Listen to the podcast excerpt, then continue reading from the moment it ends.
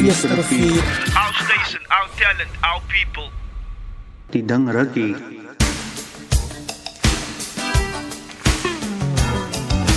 Blessing and honor, glory and power be unto the ancient of days. From every nation, all of creation, bow before the ancient of days. Every tongue in heaven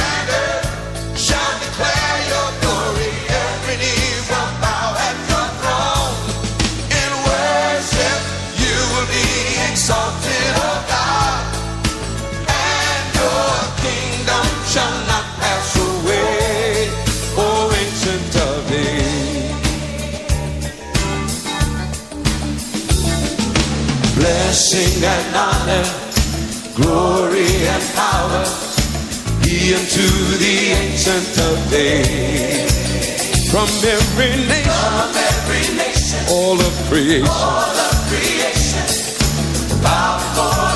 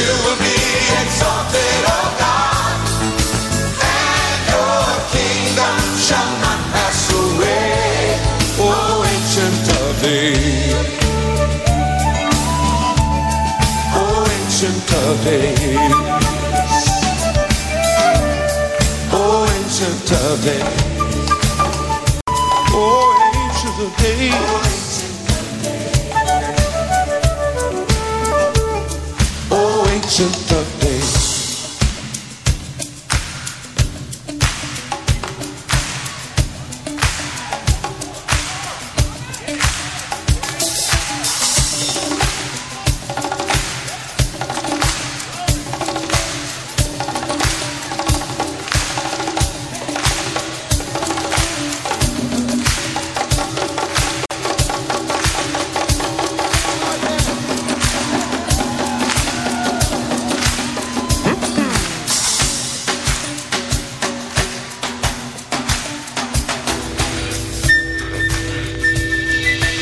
are listening to Radio Easterova.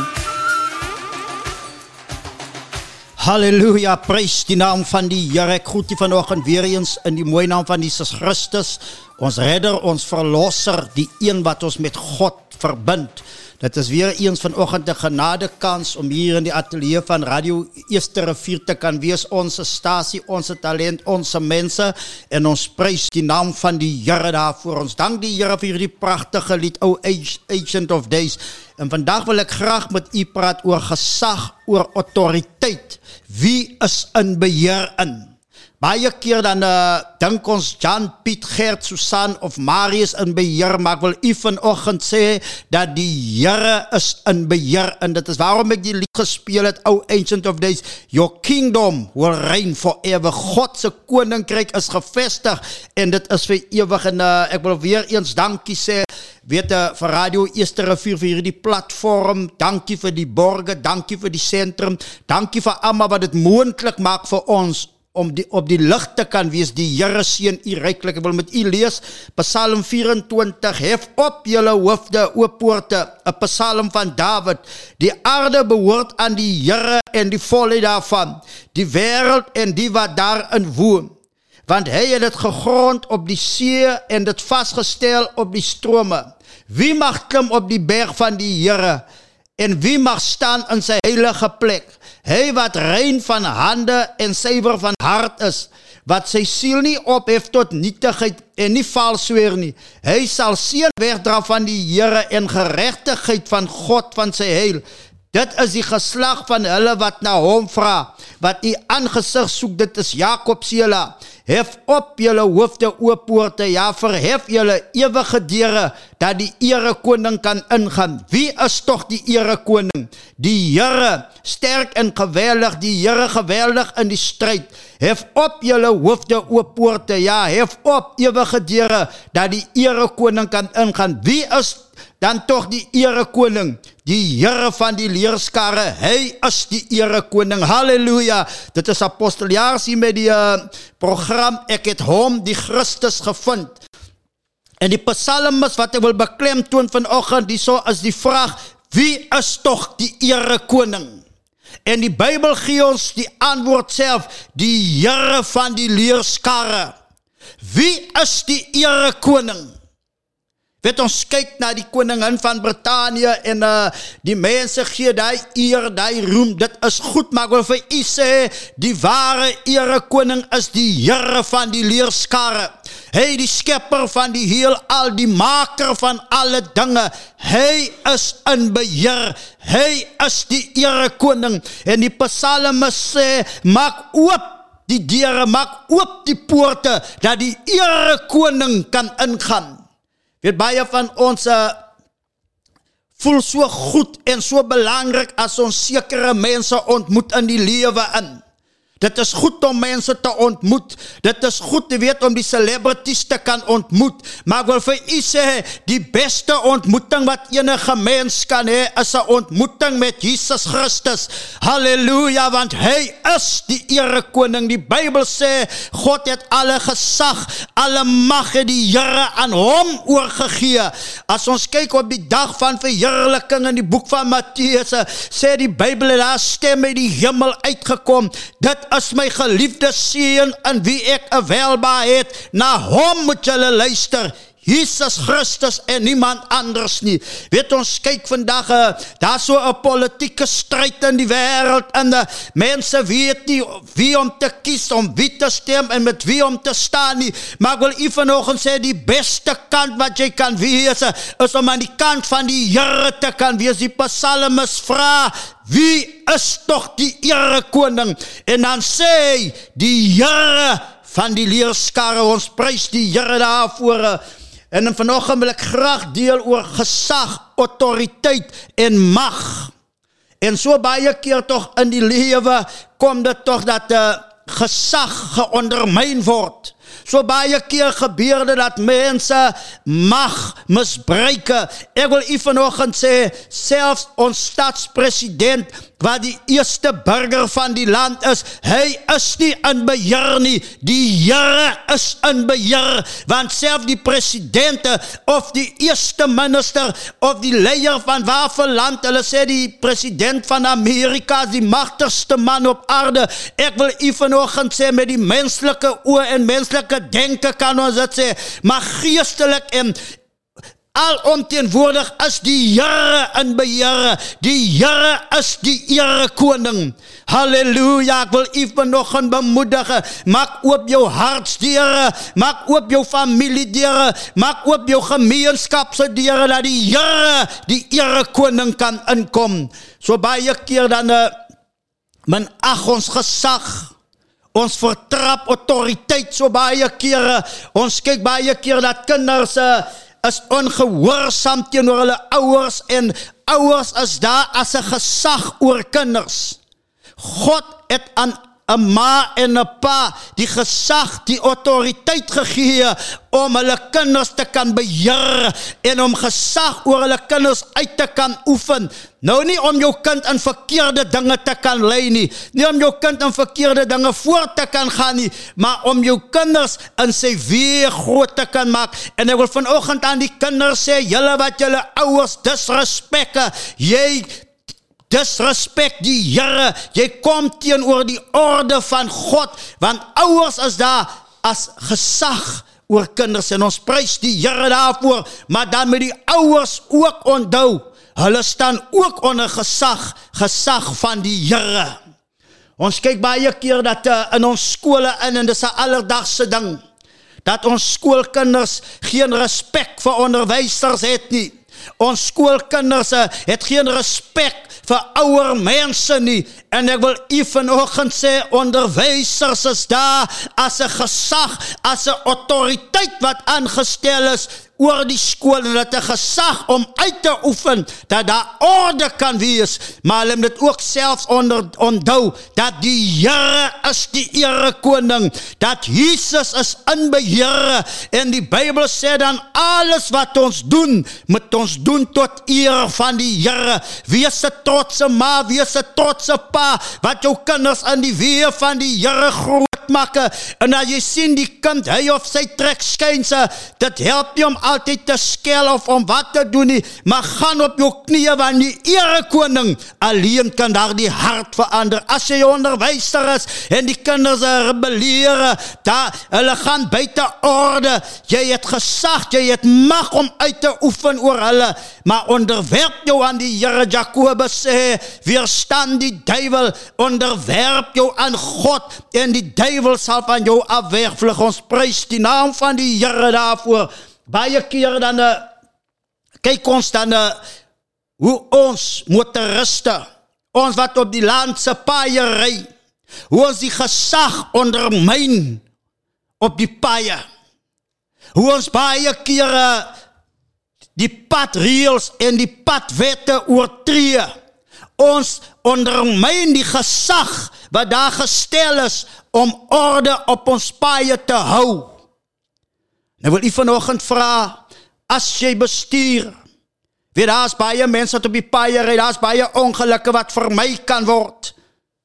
Weet dit, jy as 'n motoris, jy as 'n bestuurder, jy moet bestuur onder gesag van die owerhede. Maar die owerhede moet ook weet, hulle is onder gesag van die Here. Ek wil dit tog weer vir u lees. Uh Vers 7 hef op julle hoofde o poorte ja verhef julle ewige deure dat die ere koning kan ingaan vers 8 vra wie is tog die ere koning die Here sterk en geweldig ons ken daar die pragtige lied Jehovah is your name mighty warrior ons ken dit die Here is sterk in die oorlog in ons prys die naam van die Here dan kyk ons baie keer in ons huise in. Weet God het orde. Die Bybel sê dat die man is die hoof. En baie keer dan kom dit dat vroumense hulle manne wil oorheers. Ek wil u vanoggend bemoedig kom in God se orde in. Kom onder die gesag van die Here, want as jy jou man sien as die hoof. As jy jou man sien as die gesag wat God oor jou aangestel het, wil ek u sê, jy bring eer, jy bring lof aan die Here en alleenlik as ons eer en lof aan die Here bring, dan kan die Here ons seën, dan kan die Here ons weer voorspoedig maak. En ek wil u sê, dit gaan nie oor die liedere wat ons sing wat eer en lof aan die Here bring. Dit gaan nie om die koordanse wat ons uitvoer nie. Dit gaan nie oor die preke wat ons spreek nie. Dit gaan oor die lewe wat ons lei wat eer aan die Here koning bring. Hy sê, "Hef op julle hoofde o poorte, ja, hef op ewig ewige deure dat die Here koning kan ingaan." Ek wil u vanoggend bemoedig weet uh, om teen gesag te rebelleer. Die Bybel sê rebellion is the sin of witchcraft. Om te rebelleer teenoor die gesag Ek sit vanoggend hier in 'n ateljee waar gesag is. En ek wat hier sit agter hierdie mikrofoon moet weet, ek sit hier onder gesag van die man wat hier in beheer is vir die dag. Ek is onder sy gesag, maar hy moet ook onthou dat die erekoning is in beheer en ons prys die naam van die Here. Wil jy ons moet weer luister na dieselfde lied, O Ancient of Days.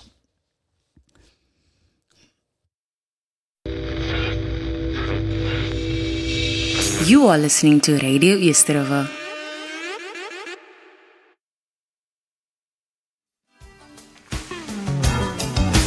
Blessing and honor, glory and power be unto the ancient of days.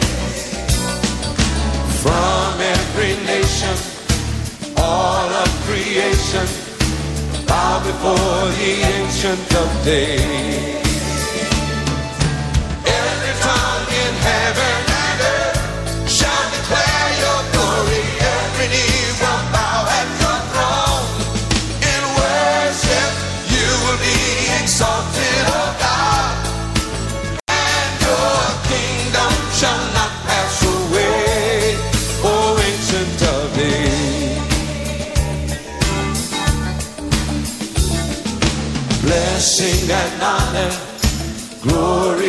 power, he unto the ancient of days. From every nation, from every nation. All of creation, all of creation, bow before the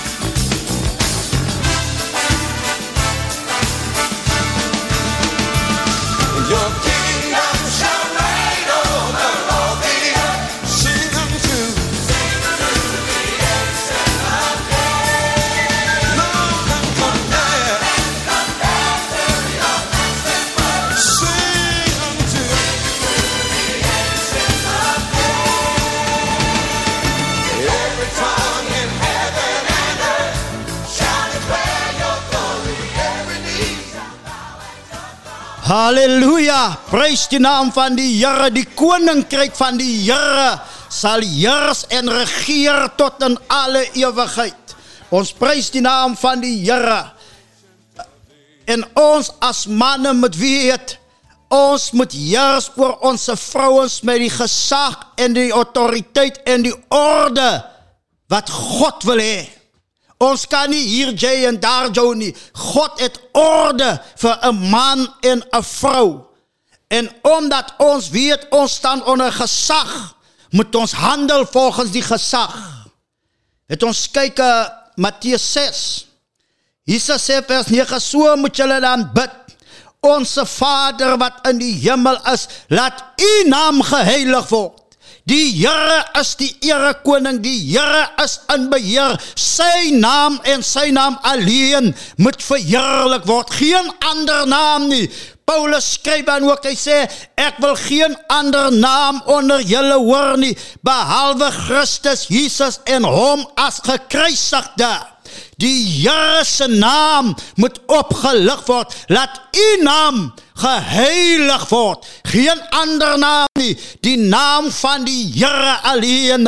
Hy is in beheer. Autoriteit, mag en gesag behoort aan hom. Halleluja. Jesus sê daar vir sy disippels, hy sê alle mag is aan my gegee in Matteus 28. Hy sê alle mag is aan hom gegee. Hy sê gaan dan heen en maak disippels van alle nasies. Maar ek wil beklemtoon, hy sê alle mag is aan hom gegee. Alle mag en gesag en autoriteit behoort aan die Here en aan geen verander nie. Halleluja.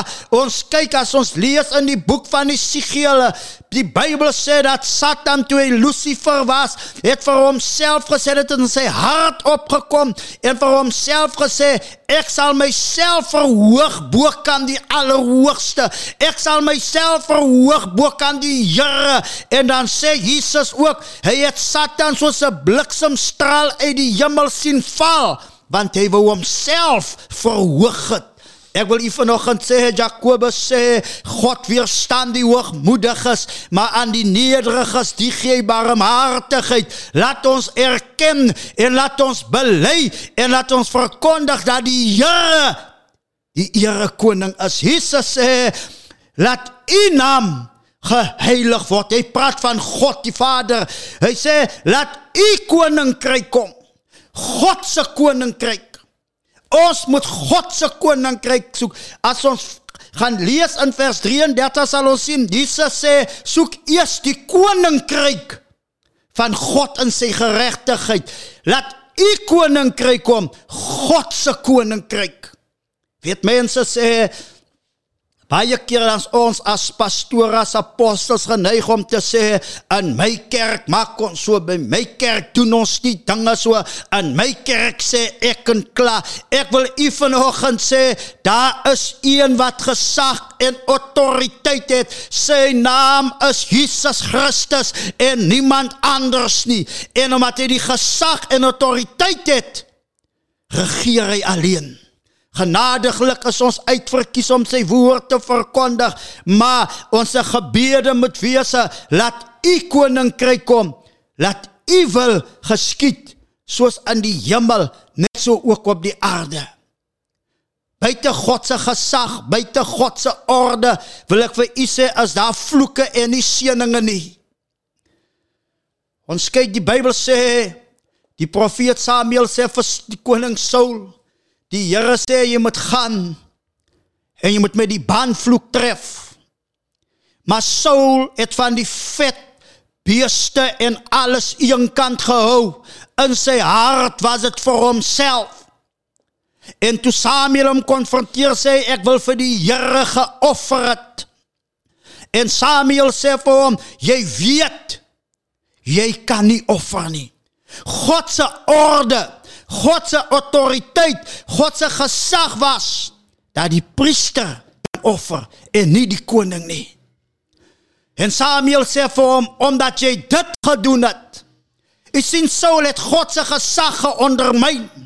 Baie keer dan is ons so verspoedig in die bediening in. Baie keer gaan dit so te goed in die bediening in, dan vergeet ons wie is in beheer. Dan vergeet ons aan wie behoort die gesag en die autoriteit. Dan vergeet ons haleluja aan wie kom alle eer, alle lof en alle aanbidding toe. Dit kom net aan die Here toe. Hy sê soos in die hemel net so ook op die aarde. God se koninkryk, God se wil want gesag en autoriteit behoort aan hom. Weet as ons aangaan met die uh, gebed, dan kom ons 'n gedeelte waar hy sê want aan u behoort die koninkryk en die krag en die heerlikheid tot in ewigheid. Aan God se gesag, aan God se mag, aan God se autoriteit is daar geen einde nie. Ons kyk na die gebeurtenisse in die Midde-Ooste aan en baie wêreldleiers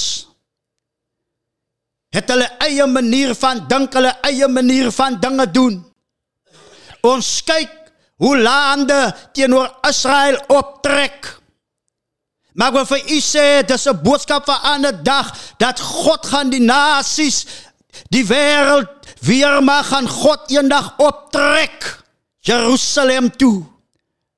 Waar hulle teenoor Israel gaan oorlog voer, maar die Here gaan kom en oorwinning gee want hy is in beheer. Laat u koninkryk kom, laat u wil geskied. Weet Saul het gedink hy kan bo kan God se gesag gaan. En dan kyk ons vandag in die kerk, alles van God het orde. God het gesag en autoriteit in sy kerk ook aangestel. Hebreërs 13 vers 7 sê ons moet dink aan die voorgangers wat God aangestel het. Hebreërs 13 vers 7 ek wil dit vir u lees. Omdat hy 'n God van orde is, 'n God van gesag en autoriteit, het hy dit ook op aarde gegee. Die skrywer sê gedenk julle voorgangers wat die woord van God aan julle verkondig het aanskou die uiteinde van hulle lewenswandel en volg hulle geloof na. Gedenk julle voorgangers, Jesus wat gesê het in Matteus 16 vers 18 dat hy sy kerk sal bou en die poorte van die doderyk dit nie sal oorweldig nie in sy kerk in het God gesag ordelik ingestel. Daar is voorgangers wat geëerbiedig moet word. Daar is voorgangers wat gehoorsaam aan moet gegee word. Daar is voorgangers na wie geluister moet word. Maar dan sê Paulus ook: "Volg my, volg hom, volg Paulus soos wat hy Christus volg." Laat ons wat voorgangers is, laat ons wat die woord preek en lering gee aangaande God se wil en God se plan, laat ons dit doen volgens die orde van die Here. Jakobus sê dan julle moenie baie leermeesters wees nie. Weet nie weet julle nie dat julle die sterkste en die strengste straf sal ontvang nie? Maar in God se kerk het hy orde. God het voorgangers gegee in sy kerk en hy verwag ons moet gaan volgens dit. Enige huis enige besigheid enige plek as daar nie gesag en autoriteit is dan is daar net wanorde Kyk in jou werksplek. Daar's 'n CEO, daar's 'n bestuurder, daar's 'n supervisor, daar's elke afdeling het iemand wat aangestel is om orde te handhaaf en om te kyk dat die doel van die maatskappy bereik word. In ons land het ons 'n president, ons het parlement, ons het parlementslede wat die land moet lei En baie keer bestuur hulle die land die afgrond in.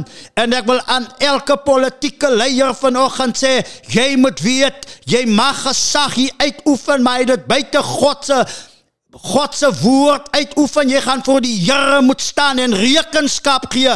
Hoekom jy die land so gelei en bestuur het? Want God het orde in sy woord. Jy mag gesag hier hê, maar jy staan ook onder die gesag van die Here.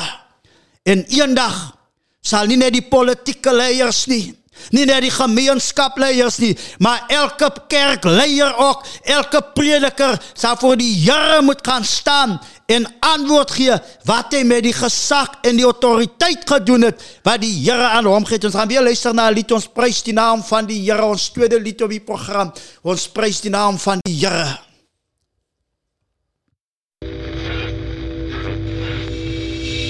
You are listening to Radio River. Welcome to the leading internet radio station in the mother city. There are many ways to stream our shows. Visit us on our Facebook page, live at Radio River. Also, visit us on our website, www.radioeastriver.co.za or download the Radio River app, available and supported on any and all smart devices. Radio East Hier.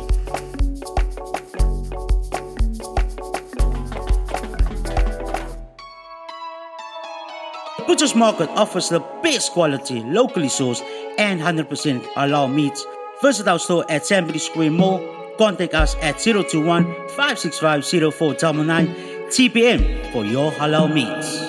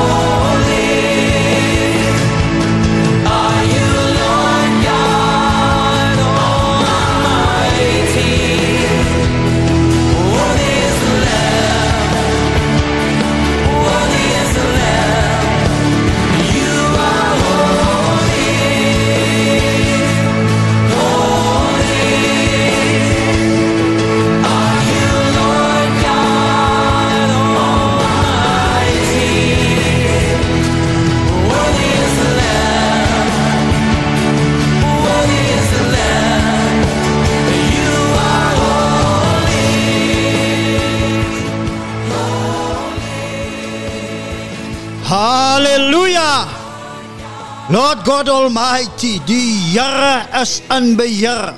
Die gesag, die autoriteit behoort aan die Here. Ons kyk in Handelinge 10 vers 42. Skrywe Lukas hy sê en hy het ons bevel gegee om aan al om aan die volk te verkondig en met krag te betuig dat dit hy is wat deur God bestem is as regter van die lewende en die dode. Hy praat hier van Jesus Christus wat hulle bevel gegee het om van hom te getuig en jy kan alleenlik bevel gee as jy in gesag is. Jesus is in beheer. Ons prys die naam van die Here daarvoor. En vanoggend wil ek vir u sê in Efesiërs 4 vers 11 'n baie welbekende skrif sê die Bybel en het gegee sommige is apostels as profete as evangeliste as herders as leraars om die heilige stoet te rus vir dienswerk Jesus as die hoof van die kerk weet 'n manne groet vandag dan sê hulle 'n uh, hoof hoe gaan dit grootte hoe gaan dit weet die mense het vandag name hulle mekaar groet Maar ek wil u vanoggend sê dat die kerk van die Here het een hoof. Dit is Jesus Christus. Die gesag en die autoriteit behoort net aan hom. Daar is net een wat beveel kan gee. Watter rigting die kerk van die Here moet gaan, dit is Jesus Christus. En ek wil u ook bemoedig enige openbaring wat enige een vir u kom gee buite God se woord is nie van die Here af nie. En die gesag wat God gegee het aan die apostels, aan die profete, aan die evangeliste, aan die herders, aan die leraars, dit is om die heilige stoet te rus vir dienswerk. Ons is nie base in die kerk van die Here nie. In plat Afrikaans het die kerk net een bas en dit is Jesus Christus. Ons almal Paulus wat uitstaan onder die apostels hy sê ek julle dienskneg. Jesus sê wie die grootste wil wees moet 'n dienskneg wees. En iemand het 'n tydjie terug gesê wat verbaas is. Jesus het 5000 mans behalwe vrouens en kinders gevoed met twee brode en vyf visse. Vandag voed duisende een man en nie Jesus Christus nie. Die gesag en die autoriteit behoort net aan die Here alleen. Ons is daar as apostels, as profete, as evangeliste, as herders, as leraars om God se orde te handhaaf. Ons is daar en ons moet oplet sê die Bybel hoe ons lei. Want ons moet verantwoording gaan doen hoe ons na die kudde gekyk het. Ons wat ons herders noem, die Bybel sê ons het 'n opperherder Sy naam is Jesus Christus. Ons gaan ons loon van hom af ontvang. En ons dank die Here daarvoor. En ek wil u bemoedig weet dit is so genade. Ons kan vir die Here sê dankie dat hy ons raak gesien het en ons uitverkies het en ons in diens ingebring het. Maar daar kom 'n dag wat ons vir hom sal moet gaan verskyn en verslag gaan gee. As ons kyk na die talente in die boek van Matteus hoe elkeen gekom het met die talente wat hy van die Here ontvang het. Anders het gaan wen, anders het dit weggesteek en daar is beloning vir wat ons doen in die dinge van die Here. Ek wil u bemoedig. Wees 'n getroue dienaar of 'n dienares van die Here. Moenie jou eie ding soek of jou eie ding wil doen nie. Ons het die woord van die Here waarvolgens ons moet handel. God is die een wat in beheer is. Jesus sê Matteus 28 wil weer sê alle mag is aan hom gegee. Die mag behoort nie aan ander mense nie.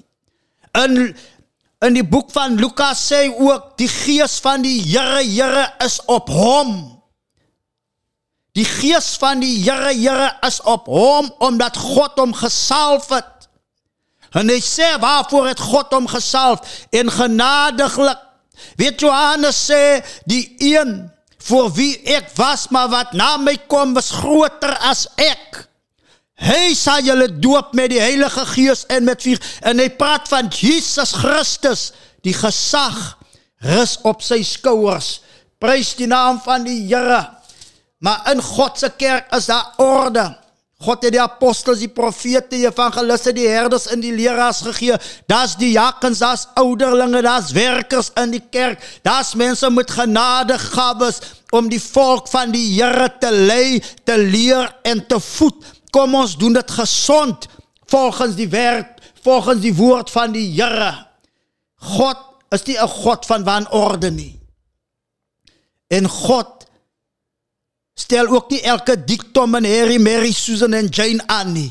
Hy's 'n God van orde. Toe hy Saul verwerp het, sê hy vir Samuel, ek het gesoek na 'n man na aan my hart en ek het hom gevind. En ons weet daar so hy praat van Dawid. Maar wil u vanoggend bemoedig laat ons manne en vroue wees in die kerk van die Here. Ons is aangestel oor die werk van die Here. Ons is aangestel en ek wil vir u sê jy wat die kudde van die Here lei. Jy wat in daai posisie in die kerk is, jy het 'n groot gesag op jou as wat 'n stadspresident het. Jy het 'n groter verantwoordelikheid op jou as wat enige leier in die wêreld het. Want ons praat hier van ewigheid. Ons praat van kosbare siele waaroor ons moet heers. Nie volgens ons wil nie, maar volgens God se woord. Halleluja. Ons kyk aan Handelinge 17 vers 31 sê die Bybel omdat hy 'n dag bepaal het waarop hy die wêreld in geregtigheid sal oordeel deur 'n man wat hy aangestel het en hy het hiervan aan almal sekerheid gegee deur hom uit die dode op te wek.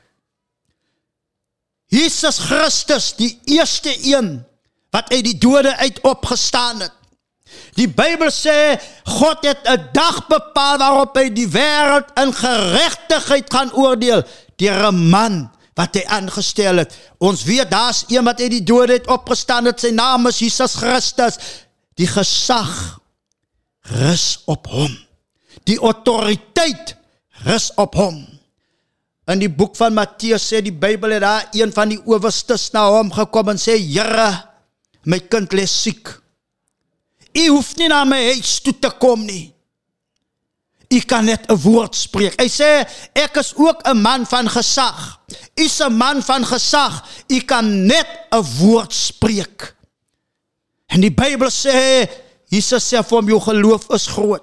U sien as ons God se gesag, God se autoriteit wat in Jesus is erken wil ek vir u sê, dan sal die Here ons lei van oorwinning tot oorwinning. Dan sal hy deure vir ons oopgaan. Ons sal trappe klim, ons sal hoër gaan, nie vir ons eie gewin of naam of sak nie, maar vir die naam en sak van die Here, want ons erken God se gesag en God se autoriteit as 'n kind God se gesag en autoriteit ken, sal daardie kind respek vir sy of haar ouers hê. As die ouers God se gesag en autoriteit erken, sal hulle kinders in hulle beste vermoë grootmaak volgens God se wil. As skoolkinders God se gesag en autoriteit erken, dan sal hulle na die onderwysers, die leerkragte luister. En as die leerkragte God se gesag erken, sal hulle haar die kinders leer volgens God se wil en God se plan. Die gesag rus op Jesus Christus en op niemand anders nie. Ons prys die naam van die Here. Weet God het vir Jesus aangestel as die hoof van die kerk. Wie die leierskap in die kerk gaan God die Vader, God die Seun, God die Heilige Gees en dan kom ons wat God daar geplas het. Nie as konings en koninginne nie, nee, maar om sy volk te lei en sy volk te leer. Ons ons kyk na Markus 3. As jy jou Bybel het, sal dit so goed wees waar hy is om saam te lees. Halleluja. Markus 3 gee God 'n skrif daarso. God is in beheer dierbares. Weet enige situasie wat jou wat jou in jou gesig staar, sê vir jouself, ek hoef nie te vrees nie, ek hoef nie te stres nie, ek hoef nie bekommerd te wees nie. God is in beheer. Die gesag en die autoriteit behoort aan die Here en omdat hy in beheer is, hoef ek nie te vrees nie. Weet David skryf in Psalm 21 voor ek vir u die skrif lees, sê David, hy sê ek staan my oë op na die berge en hy vra die vraag, waar sal my hulp vandaan kom? Hy sê my hulp is in die naam van die Here wat hemel en aarde gemaak het. Hy erken die Here het die hemel en aarde gemaak. Hy erken die gesag en die autoriteit wat God het. En hy wil u vanoggend sê Daar's een wat skepingsautoriteit het en sy naam is Jesus Christus. Net een het skepingsautoriteit. Markus 4 vers 13 sê en hy sê vir hulle begryp julle nie hierdie gelykenis nie en hoe sal hulle die gelykenis verstaan die saaier saai die woord en dit is Hulle wat langs die pad is waar die woord gesaai word, maar sodra dit gehoor het, kom die Satan dadelik en neem die woord weg wat in hulle harte gesaai is. Net so ook as hulle by wie op rotsagtige plekke gesaai word. As hulle die woord hoor, dit dadelik met blydskap aanneem, maar geen wortel in hulself het nie. Hulle is net vir 'n tyd. Later as daar verdrukking of vervolging kom ter wille van die woord, struikel hulle dadelik.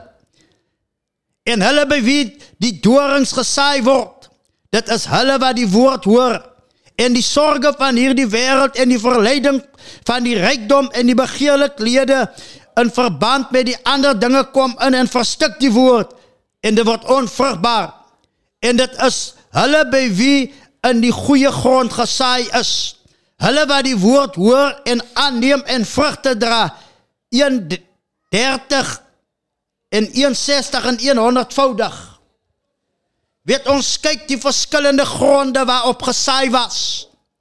Maar omdat hierdie persone hulle nie wou onderwerp aan God se gesag nie. kon die woord nie vorder nie. Ons kyk die Bybel sê langs die pad. Onderwerp jou aan God se gesag. As jy jou aan God se gesag onderwerp, sal jy sy woord verstaan. Ons prys die naam van die Here. Alle eer, alle lof kom net die naam van die Here toe en niemand anders nie. Weet die Here het gegee apostels, profete, ek wil 'n beklemtoon en hulle is daar om die heiliges toe te rus. En ek wil die gemeentes vanoggend bemoedig. Erken hulle, respekteer hulle. Maar moenie die gevaarlikste ding doen om hulle te aanbid nie. Moenie van hulle gode maak nie want hulle is dit nie. Weet Satan sê vir Eva daar in die tuin van Eden, as dit ook sodat God gesê het hulle mag nie hiervan en daarvan eet nie. En sy sê ja, hy het gesê ons mag nie van die boom van kennis eet nie. En Satan sê vir Eva as jy daarvan eet, sal jy soos hy word. En vandag sit ons met dieselfde probleem. Baie mense dink hulle het gode geword. Niemand is 'n god op aarde nie. Almal is afgode. Daar is een God, die skepper van die heelal, die maker van alle dinge. Die gesag en die autoriteit behoort aan hom. In Genesis 1 sê die Bybel en God het gesê dat daar lig wees. Daar was lig. God het die waters van die droë grond geskei omdat hy gesag en autoriteit het. Hy is die een wat te woord kan spreek omdat hy skepingsgesag en skepingsautoriteit het. Laat ons in die kerk van die Here nie die manne en die vroue wat daar voor staan en die woord bedien, hulle aanbid nie Erken hulle, eer hulle, respekteer hulle, maar die aanbidding en die lof en die prys kom die naam van die Here toe en niemand anders nie. Ons gaan na lied luister, how great is our God. En weet dit, ons dien 'n groot God. Halleluja. Eerste rivier, Our station, our talent, our people. die ding rukkie. How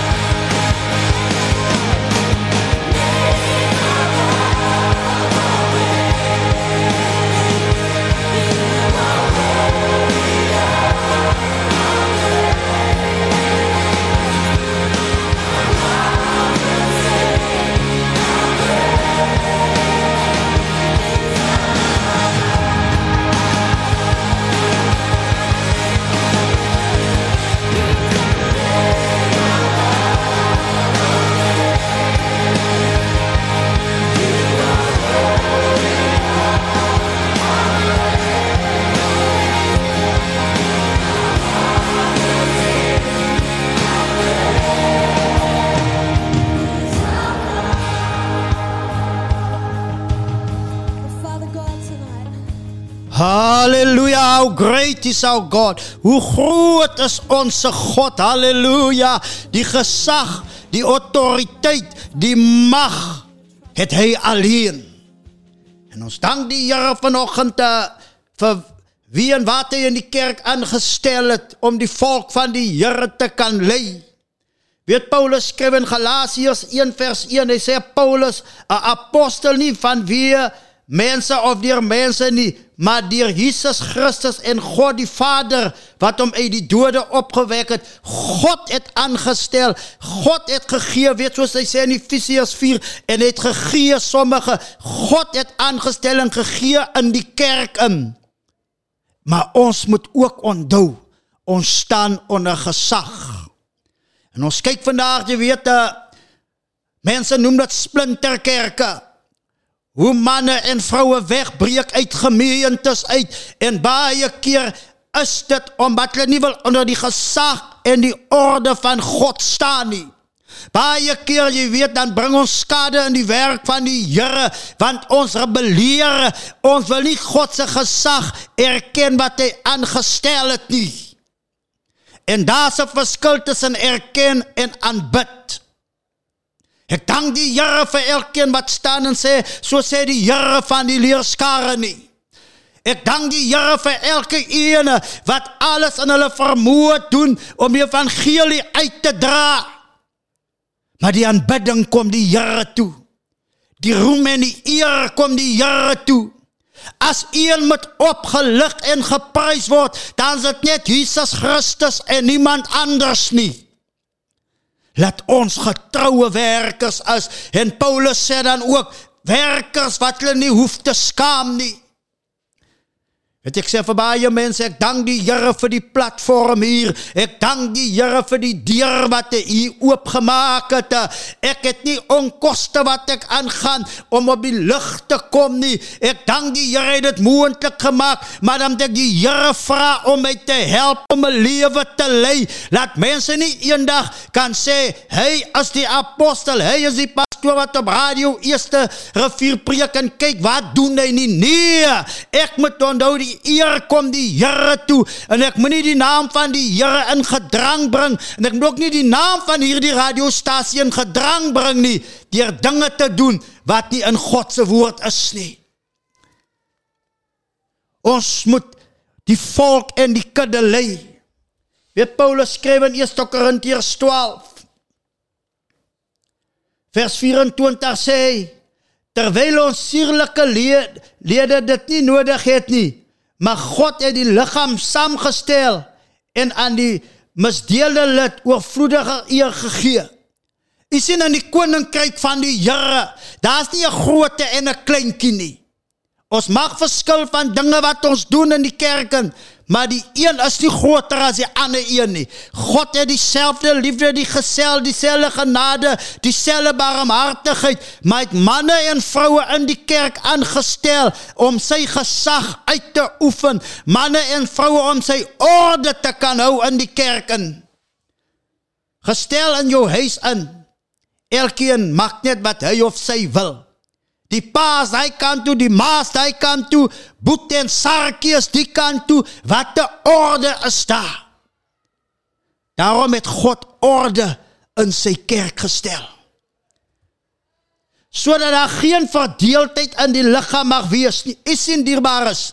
As ons die gesag en die autoriteit erken en ons is gehoorsaam daaraan, dan sal daar nie verdeeldheid in die huis van die Here wees nie. Daar's verdeeldheid in families in. Van die gesag en autoriteit word ondermyn. As ons kyk, baie keer is dit terwyl pa daar is, dan's daar orde. Maar as pa net weggaan, dan kom wanorde. Ons kyk in baie gemeentes as die man of die vrou wat God daar aangestel het wegval en die ewigheid ingaan om met die Here te wees, dan kom daar wanorde in want elkeen gryp na iets. Maar God het orde. Hy het gesag in sy kerk aangestel. En elke een as ons onder daardie gesag opereer in die kerk in, wil ek vir u sê kan die Here ons magtiglik gebruik. As ons op ons posisie in die kerk kom volgens God se gesag, dan kan God dinge laat gebeur in sy kerk in. Ons kyk in baie lande in waar presidente buite God se orde kom, ek kom wat 'n goue gaan daaraan. Wat 'n natuurramp betref daarso. En dan sê hy ook maar dat die lede gelyke sorg vir mekaar mag dra En as een lid lê, lê al die lede saam. Ek wil u vir sê, weet ek sê baie keer as mense vir my sê ja, daai pastoor maak so, daai apostel maak so, dan maak dit vir my so seer. Want die liggaam van Christus word sleg gesê. Die liggaam van Christus word seer gemaak. En omdat ek 'n lid is van Christus, lê ek saam met daardie lid. Ons is nie perfekte mense nie. Ons het misvate, ons struikel en ons val. Maar laat ons as lede van die Here die gesag en die autoriteit van God in sy huis erken en mekaar se sorges, mekaar se laste dra. Maar julle is die liggaam van Christus en lede afsonderlik. Die hand kan nie die neus wees nie, die neus kan nie die hand wees nie. En God het sommige in die gemeente gestel. In die eerste plek apostels, ten tweede profete, ten derde leraars, daarna kragte, daarna genadegawes van gesondmaking, helpers, regeringe, allerhande tale. Almal is tog nie apostels nie. Almal is tog nie profete nie. Almal is tog nie leraars nie. Almal is tog nie kragte nie. Het almal genadegawes van gesondmaking, spreek almal in tale, kan almal dit uitlê. En hier kom die grootste aan, maar beywer julle met die oog op die beste gawes en ek wys julle nog uitnemerde weg. Ons ken 1 Korintiërs 13, also ek die tale van mense spreek en ek nie die liefde nie. God het orde in sy kerk gestel. God het gesag in sy kerk gestel en daardie gesag moet erken dat die Here God is. En as ons erken dat die Here God is, sal ons volk God se kudde en God se volk voed en lei volgens sy woord. Weet Dawid skryf in Psalm 23, hy sê die Here is my herder. 'n Herder gee leiding. 'n Herder sorg. 'n Herder beskerm. Die gesag en die autoriteit wat op die Here as 'n herder is, stel hom in staat om na die skape om te kan sien. Hy sê hy sluit die Psalm af, hy sê goedheid en guns sal my volg omdat die Here in beheer is. Goedheid en guns volg die wat God se gesag en God se autoriteit ken. Weet Paulus sê God het aangestel. En ek wil gemeentelede bemoedig vanoggend. As jy 'n gesonde gemeentelid wil wees, erken God se gesag en God se autoriteit. Maar weet dit ook bokant hulle is die Here koning. Psalm 24 vra dan so mooi. Wie is die Here koning? Die Here is die Here koning. Erken hom vanoggend, erken hom vandag as die Here koning. Maak jou hart oop, maak jou deur oop, maak die poorte van die gemeenskap oop. Laat die Here koning inkom. Ek onthou jare terug toe ons nog stadspresidente in die land gehad het. As die stadspresident ons plek Heilbron in die Vrystaat besoek het, het ons as skoolkinders met ons skooldrag heel netjies in lang lyne gestaan.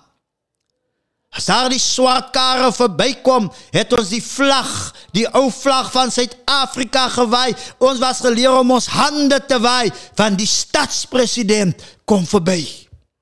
Hoeveel te meer moet ons ruimte maak en moet ons plek maak vir die ere koning, die Here van die leerskarre. Hy wat groot en geweldig in die stryd is. Weet Petrus het vir Jesus erken. Jesus sê vir sy disippels: "Vaar oor na die ander kant, ek sal by julle aansluit." En die Bybel sê, hulle vaar op die boot uit en ter middernag toe loop Jesus op die see en hulle sien hom en die Bybel sê, hulle het bevrees geword, dit is 'n spook. En Jesus sê, "Moenie vrees nie, dit is ek." En Petrus sê, "Here, as dit U is, beveel my om na U te kom." En Jesus sê vir hom, "Kom." Die Bybel sê toe Petrus sy oë van die Here afval het hy begin sing en hy sê Here red my ek verdrink. Maar ek wil beklemtoon vanoggend hy sê Here as dit U is beveel my om na U te kom. Die gesag en die autoriteit wat op Jesus was. Hy sê vir Petrus kom. En hy Petrus loop op die water omdat Jesus gesê het kom.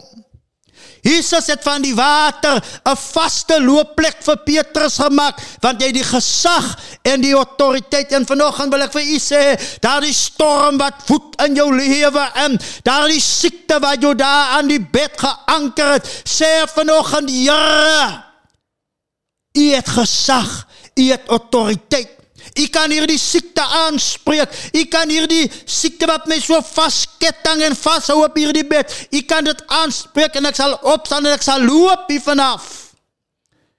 God het gesag. Hy het autoriteit. Niemand anders nie. Weet uh, die Bybel sê ons sal niks kan doen as die Here nie met ons is nie. Die Bybel sê op die uur van gebed het Petrus en Johannes opgegaan om te gaan bid. En daar het 'n bedelaar gesit. En toe hulle sien dat hy almoes gevra, En Petrus sê vir hom, goud en silwer het ons nie, maar in die naam van die Here, in die naam van Jesus Christus, in die naam van hom wie gesag en autoriteit het, sê staan op en loop. En die Bybel sê daar die verlamde man se bene het sterk geword. Die die laamheid het hom verlaat want die naam van die Here was oor hom uitgespreek. Die gesag van die Here was oor hom uitgespreek. Hy het opgestaan en God verheerlik sê die Bybel. Blinde Bartimaeus sit daar so en hy hoor Jesus kom verby. Hy hoor Jesus kom verby en die Bybel sê hy roep uit seun van Dawid wees my barmhartig. Die Bybel sê het hom stil gemaak en sê jy ras maar het al hoe harder uitgeroep seun van Dawid wees my barmhartig. En die disippels het het hom stil gemaak maar Jesus sê laat hom kom. En kyk hoe verander die mense. Hulle sê vir hom goeie moed hy roep jou Die een wat gesag en autoriteit het, roep nog steeds vanoggend na jou. Die een wat gesag, mag en autoriteit het, roep nog steeds op jou naam vanoggend. Hy sê kom na my toe almal wat vermoeid en belaas is. Hy's die een wat rus gee. En hy vra vir Bartimaeus, "Wat wil jy hê ek vir jou doen?" Hy sê, "Here, dat ek kan sien." Halleluja, prys die Here. Hy het gesag, het autoriteit. En hy sê vir hom sien, jou geloof het jou gered. Die gesag en autoriteit rus op Jesus Christus. Gaan weer luister na ons eerste lied. Your kingdom sal reign. Dit is so 'n pragtige lied van Ron Kenoli. Your kingdom sal reign. God se koninkryk heers tot in alle ewigheid.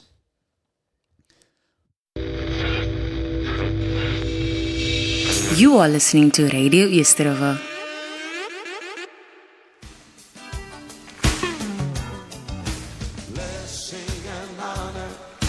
glory and power be unto the ancient of days.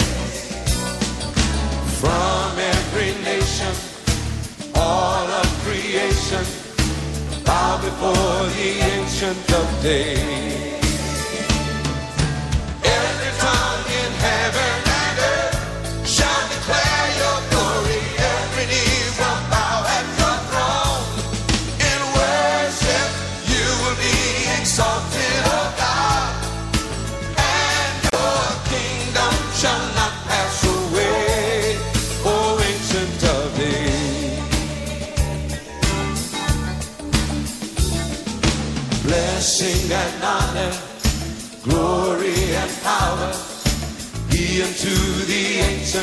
Days. From every nation, from every nation, all of creation,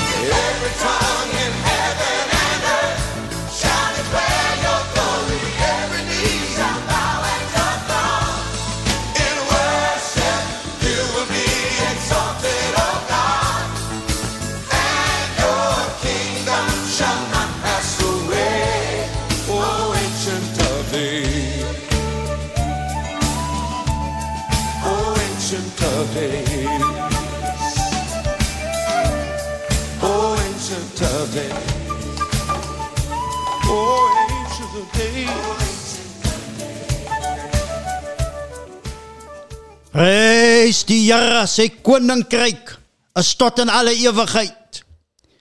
Jy weet konings het gekom en konings het gegaan. En totdat Jesus Christus terugkom, wil ek vir u sê sal daar nog steeds presidente, eerste ministers, premiers wees. Daar sal nog altyd wêreldregerders wees totdat Jesus terugkom en alles kom oorneem en hy sit as koning. Halleluja. Die Bybel sê hy is die koning van alle konings en hy is die Here van van die Here is die heerskappy weet Jesaja sê so mooi 'n seun is vir ons gebore 'n seun is vir ons gegee en die heerskappy rus op sy skouers ek wil u bemoedig die heerskappy rus op Jesus Christus en niemand anders nie Ons dank die Here vanoggend vir manne en vroue in die kerk en haleluja. Hulle wat getrou is in die uitdra en die bediening en die versorging van die woorde. Hulle wat getrou is om om wat kyk na die kudde in getrouheid en ons prys die Here vir hulle. En ek wil u bemoedig. Die Bybel sê daarom my geliefde broeders, wees standvastig, onbeweeglik altyd oorvloedig in die werk van die Here.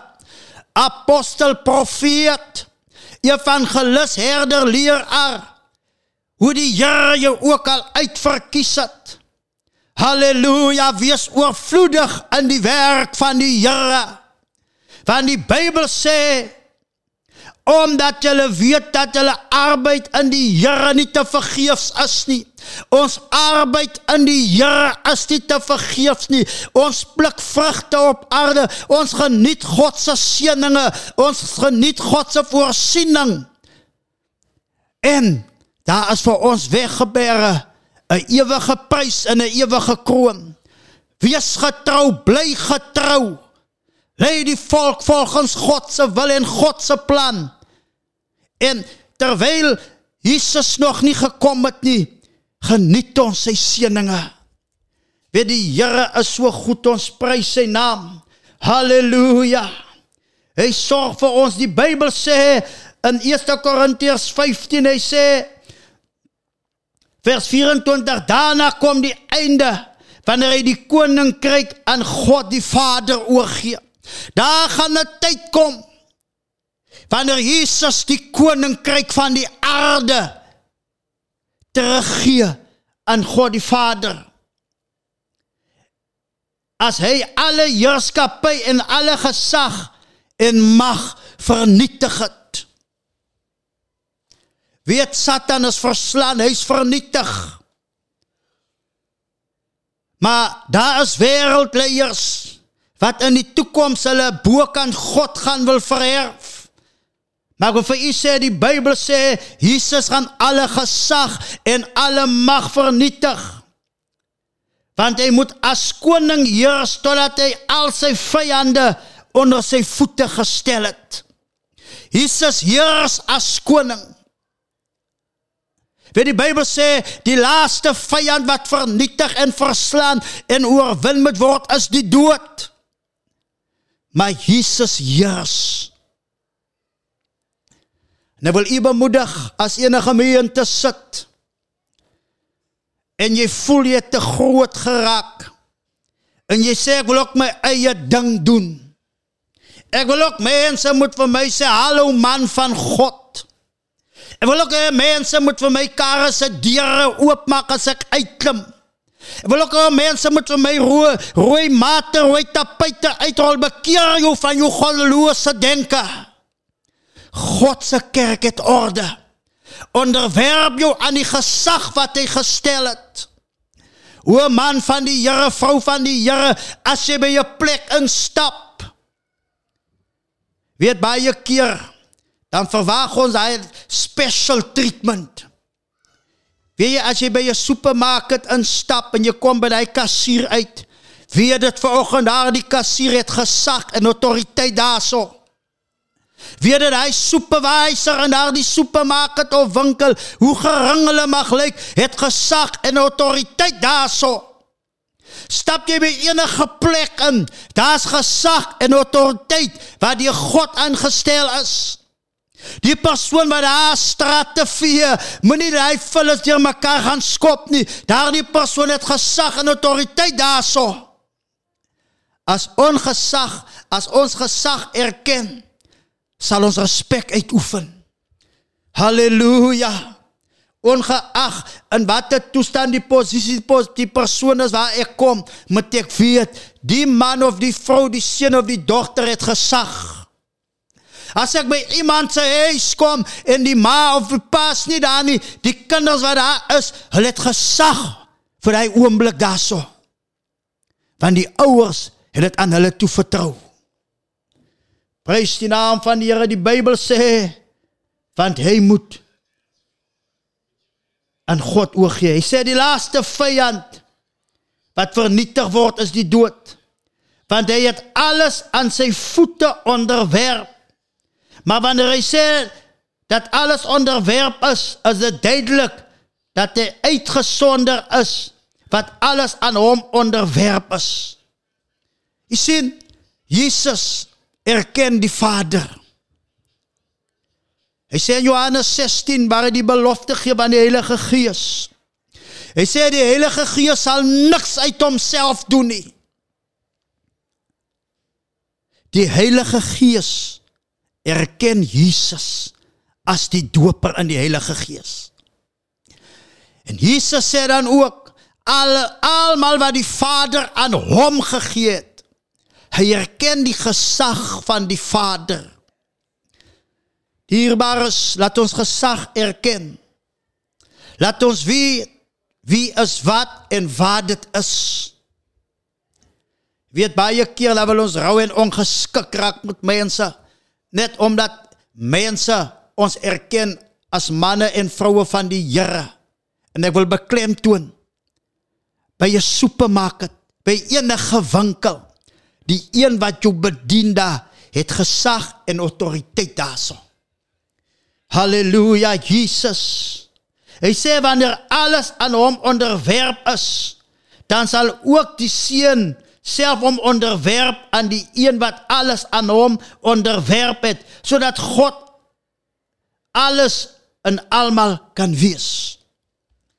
Jy weet as Jesus gesag erken het, as Jesus gesag gehoorsaam het, hoeveel te meer ek en u. En ek wil beklemtoon dat ons as gemeentelede in 'n plaaslike of watter gemeente ook al laat ons die gesag daar erken. Jy weet wat baie keer skandelik is. Het ek opgelet wanneer gemeentelede in hulle eie gemeente die pastoor of die raad soos ons dit noem wat daar is, min ag. Dan wil ons in 'n ander gemeente daardie pastoor erken erken die een. Erken jou voorganger. Paulus sê, die wat onder julle arbei en dat ons wat arbei ook erken dat God is in beheer.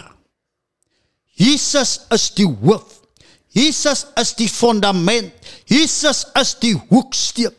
Jesus is die een na wie ons ons hande moet ophef. Jesus is die een aan wie alle lof gesing moet word. Jesus is die een aan wie aan die die haleluja's kom. Weer die boek van Openbaring sê toe hulle een soek om die seels oop te maak was niemand waardig gevind nie behalwe die lam Christus Jesus. En ons sing daar die mooi lied in die kerk in.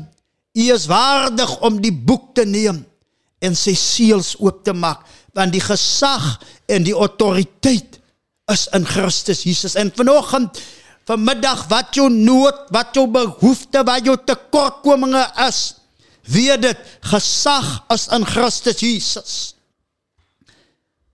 Weet jy kry mense wat in dwelms vasgevang is, wat in alkohol vasgevang is, wat in nikotien vasgevang is en uh weet dan sê mense uh sy soveel en ek bid vir jou, ek wil vir u sê Jy kan jou huis gaan verkoop en jou hele geld sy in daai man of vrou se lewe.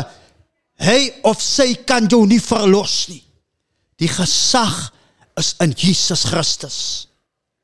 Weet Petrus sê Here red my ek sink. Here red my ek verdrink. En die Here lig hom daarop. Weet die Bybel sê in een gedeelte was Jesus en sy disippels op die boot. En om middernag het daar storm gekom. Die golwe, die water het in die boot ingekom en hulle maak hom wakker en sê Here gee U nie om ons ons vergaan. En Jesus het die wind bestraf en die storm het stil geword. En hulle vra: "Wat 'n man is hy dat selfs die storms, dat selfs die see hom gehoorsaam." Ek wil vir u sê, as die storm, as die wind, as die see hom gehoorsaam, hoeveel te meer die storm wat woed in jou lewe in. Hoeveel te meer die omstandighede in jou lewe in. Hoeveel te meer die deurmekaarheid in jou huwelik in. Dit kan ook die stem van die Here gehoorsaam. Jy weet die mense sê stem die ANC uit. Hulle is korrup. Stem vir ons. Ons sal dit doen. Stem vir stem vir ons. Ons sal dit doen. Ek wil u vanoggend sê, daar's net een wat ons land kan red. Daar's net een wat ons land sy pragt en sy glorie kan teruggee. Dit is net die Here alleen. Ons het leiers nodig in die land en ons het plaaslike leiers nodig. Maar laat ons bid en sê, Here, gee vir ons leiers na aan u hart. Die Here sê vir Samuel, ek het Saul verwerp. Hoe lank gaan jy treur vir hom? Gaan na die huis van Jesse. Ek het daar 'n man gevind so na aan my hart. God sal vir ons manne en vroue gee om in die parlement te sit. God sal vir ons manne vroue gee wat hom erken as die Here, as die God, as die een wat in beheer is. God sal vir ons manne en vroue gee wat hom sal erken en hulle sal ons land pragtig regeer. Jy weet die Bybel sê uh, Paulus skryf hy sê bid vir leiers. Bid vir die owerhede wat oor julle aangestel is, dat julle 'n rustige en 'n vreedsame lewe kan lei. Ek wil vir u sê God is in staat om elke korrupte leier te ver uh, weg te vat. God is in staat om elke korrupte man en vroue uit die van die stoel af weg te lig. En ons manne en vroue gee wat ons sal lei volgens sy orde en volgens sy wil, want hy is in beheer. Laat u koninkryk kom. Laat u wil geskied. Ek wil vir u sê God is in beheer. Ons gaan nog luister na 'n laaste lied. Dan gaan ek na die einde van die boodskap, die laaste lied op ons program. Halleluja. Ons prys die naam van die Here. Hy is in beheer. Sê vanoggend by jouself, my God is in beheer terwyl ons na die lied luister. You are listening to Radio East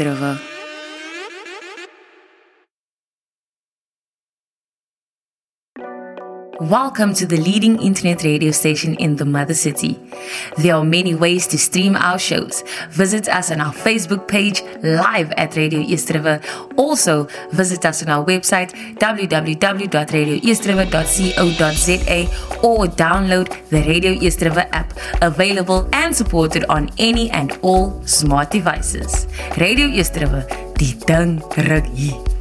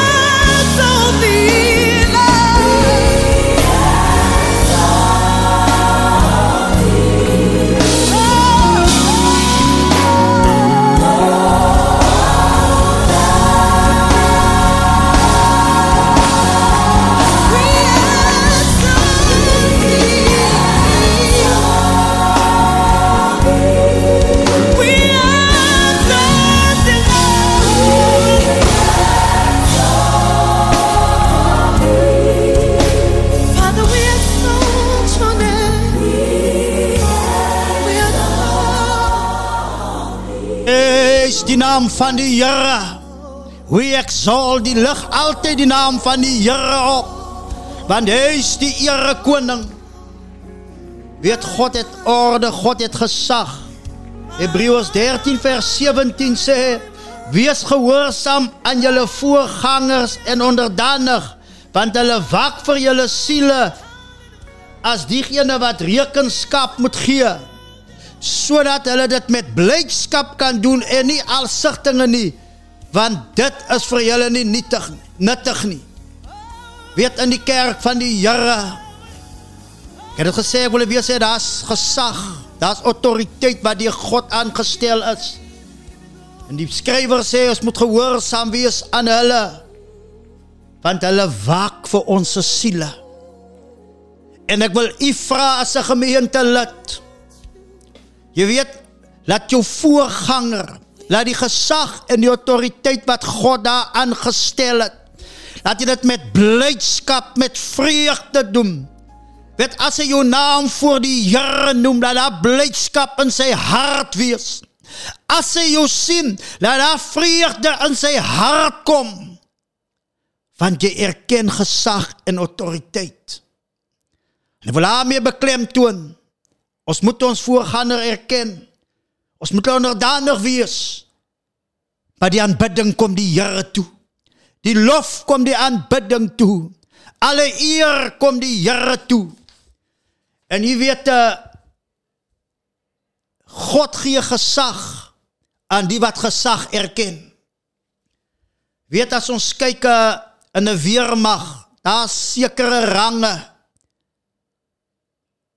Jy weet uh, in die polisie, daar is range. Ek kan nie vandag as ek 'n probleem het met die skool na die stads na na die president toe gaan nie. Hy gaan praat van die minister van onderwys. Maar onder daardie minister van onderwys is daar ook sekere mense aangestel. Mense wat in 'n gesagsposisie is.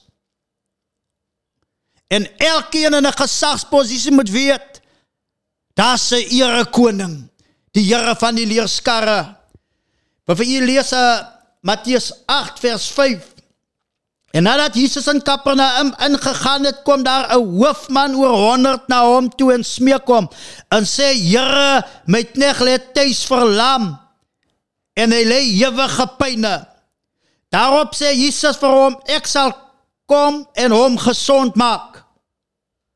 En die hoofman oor 100 antwoord en sê: "Here, ek is nie werd dat u onder my dak inkom nie, maar spreek net 'n woord en my knegt sal gesond word." want ek is ook 'n man onder gesag. En ek het soldate onder my. En vir hierdie een sê ek gaan en hy gaan. En vir 'n ander een sê ek kom en hy kom. En vir my diensknegt doen dit en hy doen dit. Toe Jesus dit hoor het hy hom verwonder en aan sy volgelinge gesê voorwaar ek sê vir julle selfs in Israel het ek so 'n groot geloof nie gevind nie Jy sien, hierdie man was 'n man van gesag. Maar hy erken die gesag van Jesus Christus. Laat ons ook vandag al in watter posisie is ons, al watter gesag rus op ons skouers, laat ons die gesag, die autoriteit van Jesus Christus erken. Maar ek sê vir julle, dat baie sal kom van ooste en weste en saam met Abraham en Isak en Jakob sal aansit in die koninkryk van die hemele. Maar die kinders van die koninkryk sal uitgedryf word in die buitenste duisternis. Daar sal geween en gekners wees van tande. Toe sê Jesus vir die hoofman oor 100 gaan en dat dit vir jou wees so jy geglo het. Jy sien hierdie man het Jesus se gesag herken. En vanoggend my dierbare die gesag wat Jesus het. Jou probleem jy in die oë staar. Jou lyding waar jy gaan. Jy weet elke ouer verwag hulle kinders met hulle vreugde verskaf en baie van ons ouers gaan deur hel en pyn. Baie van ons van ons ouers gaan slapelose nagte deur deur kinders. Nou wat die ouers bemoedig, weet dit. Die een wat gesag en autoriteit het is Jesus Christus. Hy is die een wat 'n verandering kan maak. Hy is die een wat 'n verskil kan maak. Hy is die een wat vir jou kind kan sê kom of gaan of doen dit. Hy is die een wat daardie hart kan verander. Hy is die een wat hy kind wat rebels is vanoggend so kan verander. Daardie kind sal terugkom en sê ma pa is jammer vergewe my. Jy weet die verlore seun, ek wil afsny die verlore seun het die gesag en die autoriteit van sy pa geminag. Hy het dit nie erken nie. Die Bybel sê en die jongste het na sy pa gekom en gesê gee die deel van die erfposie wat my toekom. Hy het eers gewaag dat sy pa moet doodgaan nie en dat 'n testament gelees moet word nie. Hy sê gee die deel wat my toekom. Hy min ag die gesag en die autoriteit wat God in sy pa geplaas het oor hulle as kinders. En die Bybel sê die pad alles bymekaar gemaak en het hom sy deel gegee. En het na verland getrek en daar het hy alles gaan verkoos. En op die einde van die dag het hom tussen varke bevind. En het begeer van die pele wat die varke eet, maar hy kom tot 'n beseffing in die huis van my vader. Is daar oorvloed. Daar eet diensknegte, daar eet slawe en hier lê ek honger. Hy erken in sy toestand die gesag en die autoriteit van sy pa. En hy sê ek sal in die huis van my vader gaan en sê ek het gesondig, vergewe my. Ek wil vir u sê elke mens uh, het weggedwaal onder die gesag en die autoriteit van God die Vader, want Paulus in Romeine 3 want almal het gesondig en dit ontbreek hulle laat ons terugkeer na die gesag en die autoriteit van die Vader. Ek gaan afsluit met 'n gebed, dan gaan ons weer na musiek luister. Here, ek sê vir u baie dankie. Here waar ek waar ons onder u gesag uitbeweeg het. Waar ons u nie erken het as die Here nie. Waar ons u nie erken het as die Here koning nie, is dit my gebed vergewe my, vergewe ons vanoggend in Jesus naam. En Here, my gebed is vanoggend, u is die een wat gesag en autoriteit het. Daar's vanoggend storms in mense se lewe, daar's vanoggend storms in my lewe. Here, daar kom dinge teen ons wat ons paie wil versper. Die gesag en die autoriteit is op U vanoggend, Here. Wil U ons gesond maak?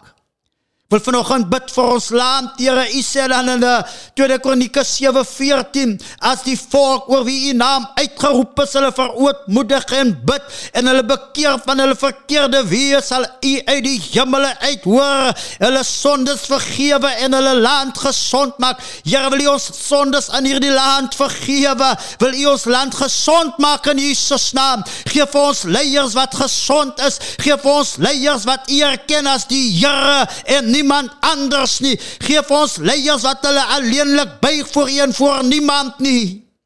Wil vanoggend ook weer eens bid vir hierdie radiostasie. Wil hierdie radiostasie sien in die naam van Jesus. Ek wil bid vir jy, ek wil bid vir elke een hier werksaam, Here wat hulle tyd offer. Wil u hulle sien in die naam van Jesus. Wil u die borge sien, wil u hierdie sentrum sien. Wil u elke luisteraar sien vanoggend in die naam van Jesus met eer en danksegging. En ek sê vir u baie baie dankie in Jesus naam.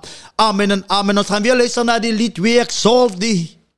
En laat ons die naam van die Here groot maak waar jy is. Maak net die naam van die Here groot en die Here seën u.